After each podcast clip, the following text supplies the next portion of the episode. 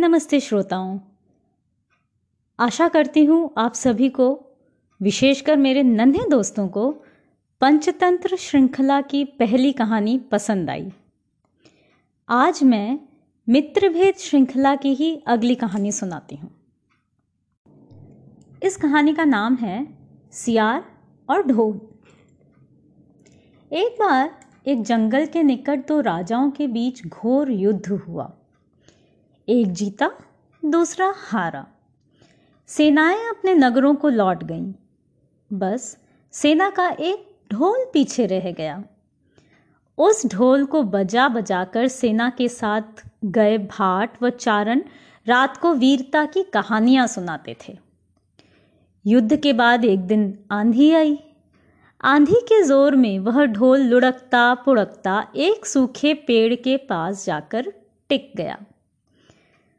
उस पेड़ की सूखी टहनियां ढोल से इस तरह से सट गई थी कि तेज हवा चलते ही ढोल पर टकरा जाती थी और ढमाढम ढमाढम की गुंजायमान आवाज होती थी।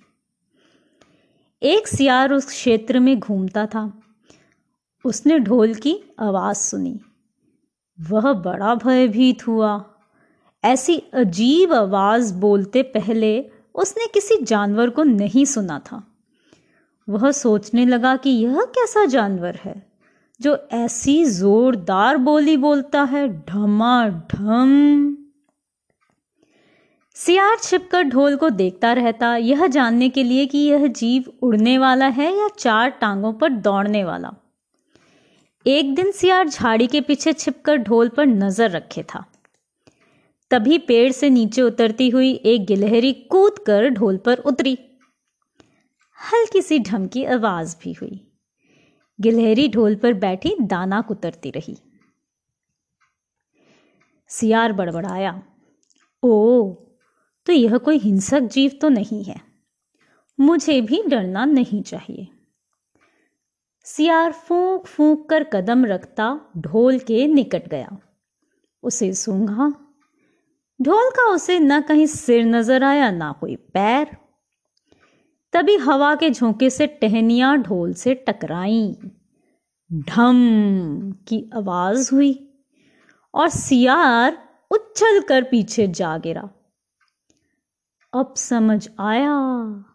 सियार उठने की कोशिश करता हुआ बोला, यह तो बाहर का खोल है, जीव इस खोल के अंदर है। आवाज बता रही है कि जो कोई जीव इस खोल के भीतर रहता है वह मोटा ताजा होना चाहिए, चर्बी से भरा शरीर, तभी ये ढमढम की जोरदार बोली बोलता है।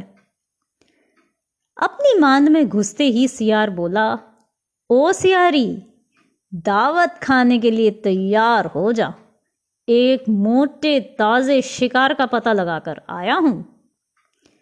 सियारी पूछने लगी, तुम उसे मार कर क्यों नहीं लाए? सियार ने उसे झिड़की दी, क्योंकि मैं तेरी तरह मूर्ख नहीं हूं। वह एक खोल के भीतर छिपा बैठा है।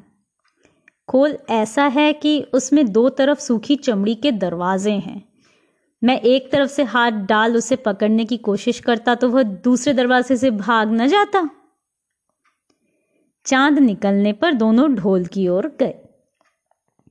जब वे निकट पहुंच ही रहे थे कि फिर से हवा से टहनियां ढोल पर टकराईं और ढम ढम की आवाज निकली। सियार सियारी के कान में बोला, सुनी उसकी आवाज?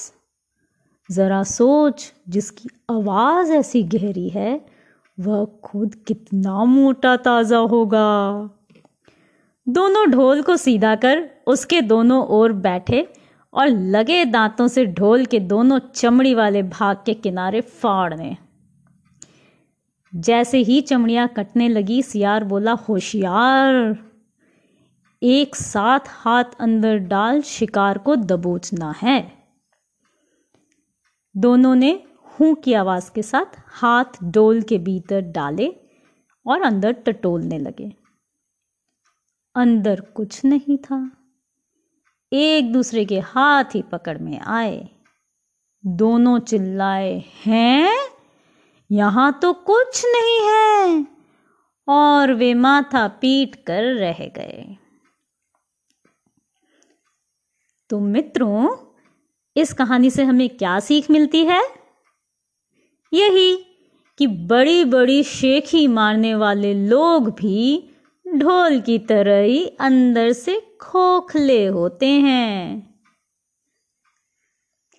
चलिए, फिर मिलूंगी इसी श्रृंखला की एक और कहानी के साथ। तब तक स्वस्थ रहिए, खुश रहिए।